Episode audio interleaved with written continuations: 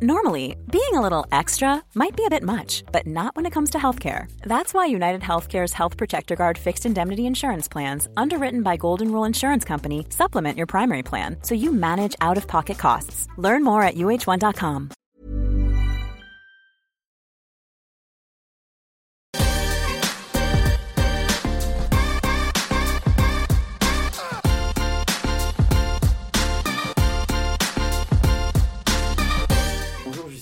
Bonjour Alexis. Nous sommes ravis de t'accueillir pour cette web émission l'Entertainment Lab by Newton Studio. Est-ce que tout d'abord tu peux nous dire quelques mots et comment on passe du journalisme à la production télévision? Euh, en fait, c'est un parcours assez naturel. Euh, et dans l'un et dans l'autre, euh, on raconte des histoires. Donc le journalisme, c'est euh, recueillir une parole et essayer de la, de la mettre en forme pour que l'histoire paraisse fluide euh, pour celui qui va la lire. Et la production, c'est permettre à des auteurs, des réalisateurs, euh, des créatifs de raconter leur propre histoire au travers euh, d'un format qui soit documentaire, émission de divertissement, un magazine, voilà. Donc tout ça est très naturel. Tu étais une passionnée de télévision quand tu étais très jeune ou ça s'est venu petit à petit? Et je suis une passionnée de télévision depuis que je suis toute petite. Euh, je regarde la télé, je me nourris, euh, je me nourris télé et surtout euh, beaucoup de documentaires. Et euh, très petite, euh, j'étais intéressée par euh, les JT et la manière qu'on avait de restituer l'information euh, dans les JT. Alors on va parler de ton activité actuelle. Euh, Est-ce que tu peux nous parler de, voilà, de, de ton activité, des formats que tu développes, euh, aussi de, bah, de ton métier, ce que tu préfères dans ton activité? Donc, je suis directrice des programmes et du développement d'une société qui s'appelle Troisième œil Production, qui est une société indépendante qui a été euh, créée par Pierre-Antoine Capton il y a bientôt 20 ans. Euh, moi, ça fait 14 ans que, ça va faire bientôt 14 ans que j'y suis. Euh, donc, diriger les programmes et le développement d'une société, c'est définir les grandes lignes stratégiques du développement euh, des programmes. Les programmes, c'est le- les documentaires, des magazines d'information, d'actualité, des magazines tout en images, lifestyle, des émissions de divertissement, des émissions culturelles. Et c'est essayer de... Ah, voilà, mon métier, c'est être le chef d'orchestre euh, de cette société sur les différents programmes et essayer de faire en sorte que chaque producteur, euh, chaque collaborateur ait tout ce qu'il lui faut pour euh, travailler sur les émissions et faire en sorte qu'elles sortent et qu'elles soient bien. Voilà. Alors c'est un métier assez passionnant, assez multifacette. Est-ce quelle est la phase que tu préfères et les phases plus difficiles de ce métier, tu dirais? Alors, j'ai aucune phase détestée parce que sinon, ça serait un problème. Euh, la phase que je préfère, évidemment, c'est la phase de tournage. Alors, je dis évidemment, mais enfin, c'est pas, c'est pas évident, mais c'est la phase de tournage parce que c'est la phase de terrain euh, où euh, tout ce à quoi on a pensé pendant des mois et des mois et des mois commence à prendre forme euh, sous nos yeux. Et c'est une partie hyper excitante euh, du métier. C'est aussi là où on peut se rendre compte qu'on s'est complètement planté. Euh, voilà. Et puis, la grande satisfaction, c'est à un moment donné, effectivement, de voir le programme à la télévision euh, qui va être jugé par des millions de téléspectateurs. Et c'est toujours un peu vertigineux, avec euh, les audiences qui arrivent le lendemain à 9h02 et qui, peuvent être une sanction ou pas. Euh, mais c'est toujours intéressant, en tout cas, de corréler les audiences au programme qu'on fait, puisque c'est un peu, enfin, on fait ce- ces programmes pour le public, et c'est eux qui nous donnent euh, satisfaction ou pas euh, sur ce qu'on a fait. Alors c'est difficile de donner une recette, mais pour toi, qu'est-ce qui fait un très bon programme de ton expérience? Ah, c'est une question hyper compliquée. Un très bon programme. euh, bah déjà, moi, je fais pas des programmes pour moi. Euh, je fais des programmes pour euh, les téléspectateurs. Donc, je dis toujours, euh, il faut produire des émissions à hauteur d'homme. Euh, C'est-à-dire essayer d'être en prise avec la société, essayer de comprendre euh, les mots des uns et des autres. Et un bon programme pour moi, c'est un programme qui offre un espace de réflexion. Donc, c'est pas un programme tout blanc ou tout noir. On est dans la zone de gris et on donne des clés de compréhension pour, permettre à celui qui le regarde de comprendre une problématique et de, voilà, d'essayer de se faire son propre avis. C'est ça un bon programme pour moi. Alors tu parlais de raconter des histoires. Concernant le storytelling, toi, à quel sujet tu es attentive? Qu'est-ce qui est important pour toi pour faire un bon storytelling? Euh, alors, un bon storytelling, c'est de l'authenticité dans le propos, c'est essayer de pas tronquer la vérité, parce que chacun a sa propre vérité, mais pouvoir la restituer euh, sans, euh, sans la tordre. Un bon storytelling, c'est il faut qu'il y ait des cliffhangers, il faut qu'il y ait une dramaturgie naturelle dans le propos. Et dans l'histoire. mais encore une fois, c'est pas tirer des grosses ficelles ou essayer de faire en sorte qu'il y ait des grosses ficelles. C'est essayer de comprendre le propos et trouver les tenants et les aboutissants qui vont faire que tout d'un coup, il y a une dramaturgie et que l'histoire se crée sous vos yeux. Il y a des choses qui sont plus faciles que d'autres. la campagne, par exemple, d'Emmanuel Macron, sur laquelle on a fait un documentaire, bah, la dramaturgie, elle était ultra naturelle. On n'avait qu'à suivre un candidat et, et, avec tout ce qui s'est passé, c'était compliqué de ne pas trouver de dramaturgie.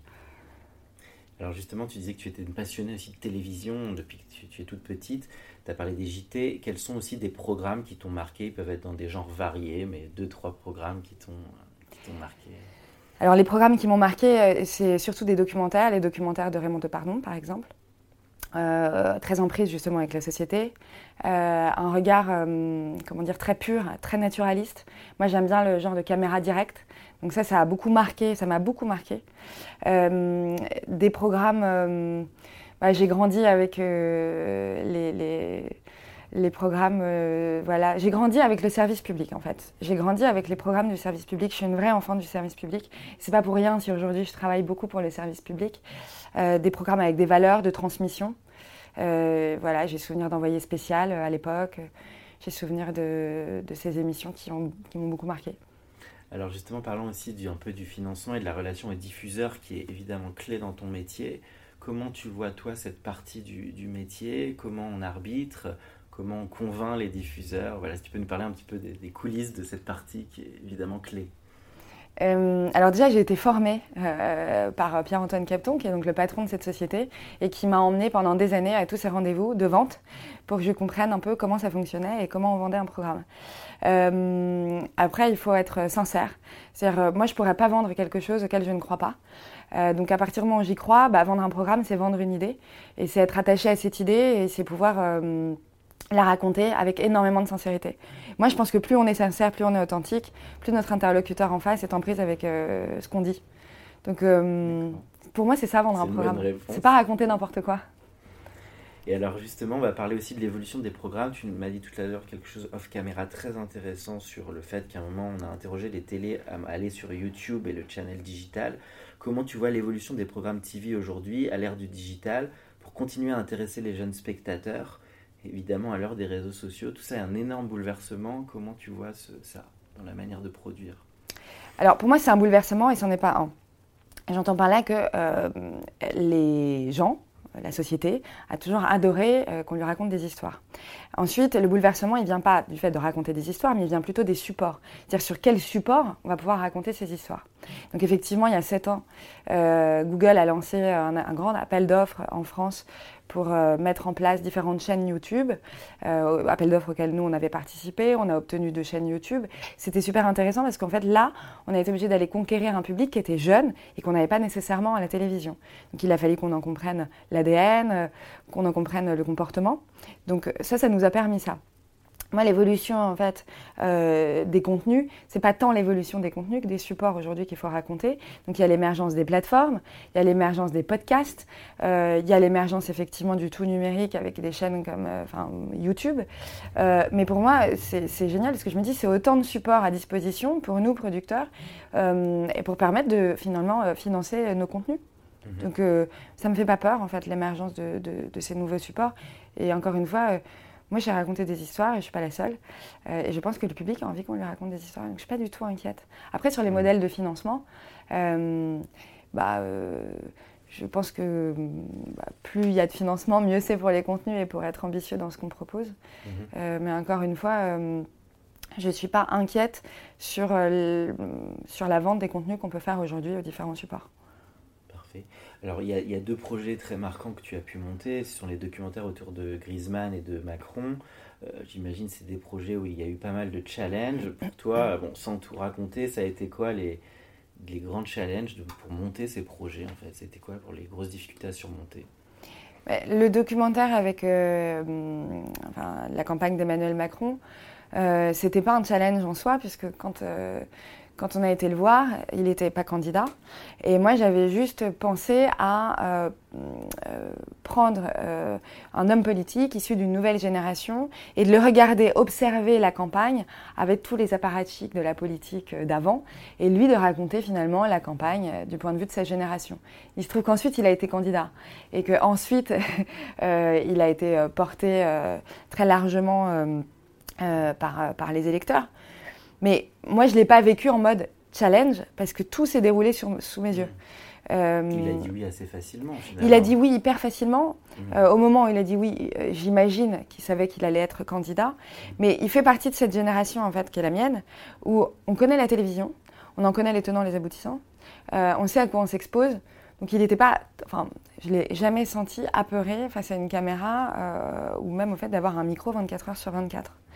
Voilà. Pour Antoine Griezmann, donc ça, c'est une coproduction qu'on a euh, faite avec Alessandra euh, Sublet.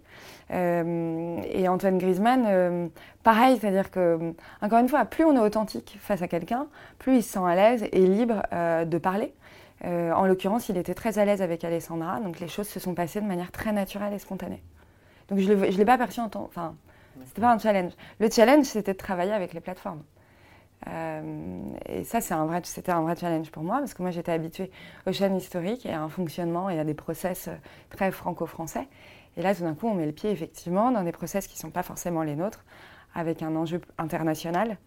Euh, et là, c'est un vrai challenge. Qu'est-ce que ça change dans la manière de travailler, justement, avec ce type de plateforme euh, C'est des questions euh, d'ordre culturel. travailler avec une plateforme, avec un staff qui, et un board qui est basé à Los Angeles, c'est à côté, mais en fait, c'est loin aussi, et c'est une question de culture.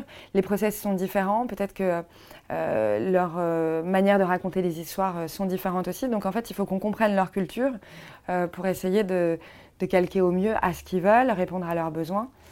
Euh, mais c'est autre chose. Et puis surtout, on sort de cette petite bulle très franco-française euh, pour s'exposer un peu plus euh, au monde entier. Donc franchement, ouais, c'est un Donc gros challenge. C'est une autre manière d'interagir avec d'autres enjeux, mais après, dans la manière de bosser, c'était pas si différent que ça sur les retours de montage, l'amont. D'accord. Justement, tu parles de l'international. Euh, aujourd'hui, euh, comment tu vois ça aussi entre le marché français, qui peut paraître parfois un peu plus prudent, et le marché étranger. Comment on arbitre quand on est prod en France aujourd'hui là-dessus? Alors, il y a plusieurs choses. Il y a un, euh, comment exporter nos créatifs à l'étranger moi, je pense que euh, la French Touch a tout lieu d'exister à l'étranger. Et s'il y a cette expression, ça veut dire qu'il y a euh, forcément des créatifs qui sont exportables. On a une vraie euh, spécificité, un vrai atypisme dans ce qu'on propose en termes de contenu. donc, Troisième œil œuvre largement pour essayer d'exporter ses talents à l'étranger. Quand je parle des talents, c'est les auteurs, les réalisateurs, les producteurs. Euh, donc ça, j'y crois euh, énormément et en tout cas, ça fait partie euh, de mon job aujourd'hui. et puis après, sur le marché du format notamment. Et puis après, il y a aussi se faire connaître à l'étranger en montant des coproductions, des coproductions franco chinoise, franco-américaine, franco, euh, voilà. Euh, et ça, pour le coup, c'est un job à part entière. Ça veut dire rencontrer tous les producteurs internationaux et essayer de monter des deals avec eux. Donc ça veut dire enrichir son réseau, ça veut dire conquérir un peu le monde et la planète. Ça, c'est quelque chose que nous aussi on fait. au travers de recrutements qu'on a pu faire ici et là, de personnes qui connaissent très bien l'étranger et qui travaillent à l'élaboration de copro inter pour des financements internationaux. Donc tu te divises autant avec l'international qu'avec la France. Aujourd'hui, c'est très ouvert sur l'international. Il n'y a pas de frontières, encore une fois. Euh, il faut trouver dans les histoires de l'universalité pour justifier le fait d'exporter nos histoires euh, en dehors de la France. Est-ce que tu peux parler un tout petit peu du développement, qui est une phase assez clé où on dit souvent que les anglo-saxons arrivent à investir un peu plus dans cette phase de développement avant de lancer la prod? C'est une phase assez clé sur le scénario, les bibles, les écritures de documentaires. Comment tu vois cette phase, toi? Alors nous, chez Troisième Œil, euh, on a une cellule R&D, euh, donc recherche et développement, euh, qu'on finance, on autofinance nous, pour essayer de comprendre, un, comment marche la société aujourd'hui et ce que désirent véritablement les gens. donc ça, c'est une première phase de développement. Comprendre ce qu'aimeraient voir les gens ou ce à quoi ils sont sensibles.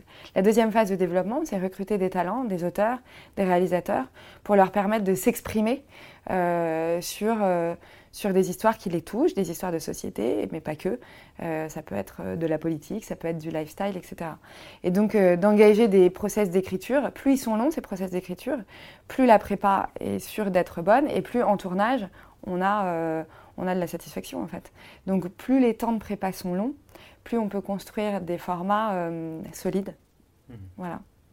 Alors, une petite dernière question autour des, marques, euh, qui est voilà, comment tu vois aussi l'émergence des marques dans l'univers de l'entertainment? Est-ce que tu penses que ça peut prendre un rôle euh, dans l'avenir et aller au-delà du placement de produits? Euh, Est-ce que toi, tu as déjà eu des expériences en rapport avec tout ça?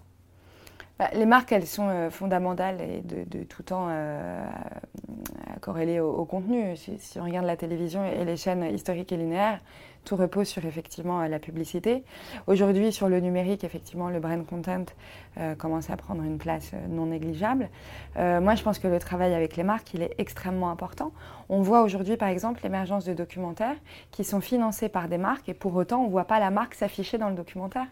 Donc, les marques euh, font partie euh, des sources de financement potentielles qu'on peut approcher.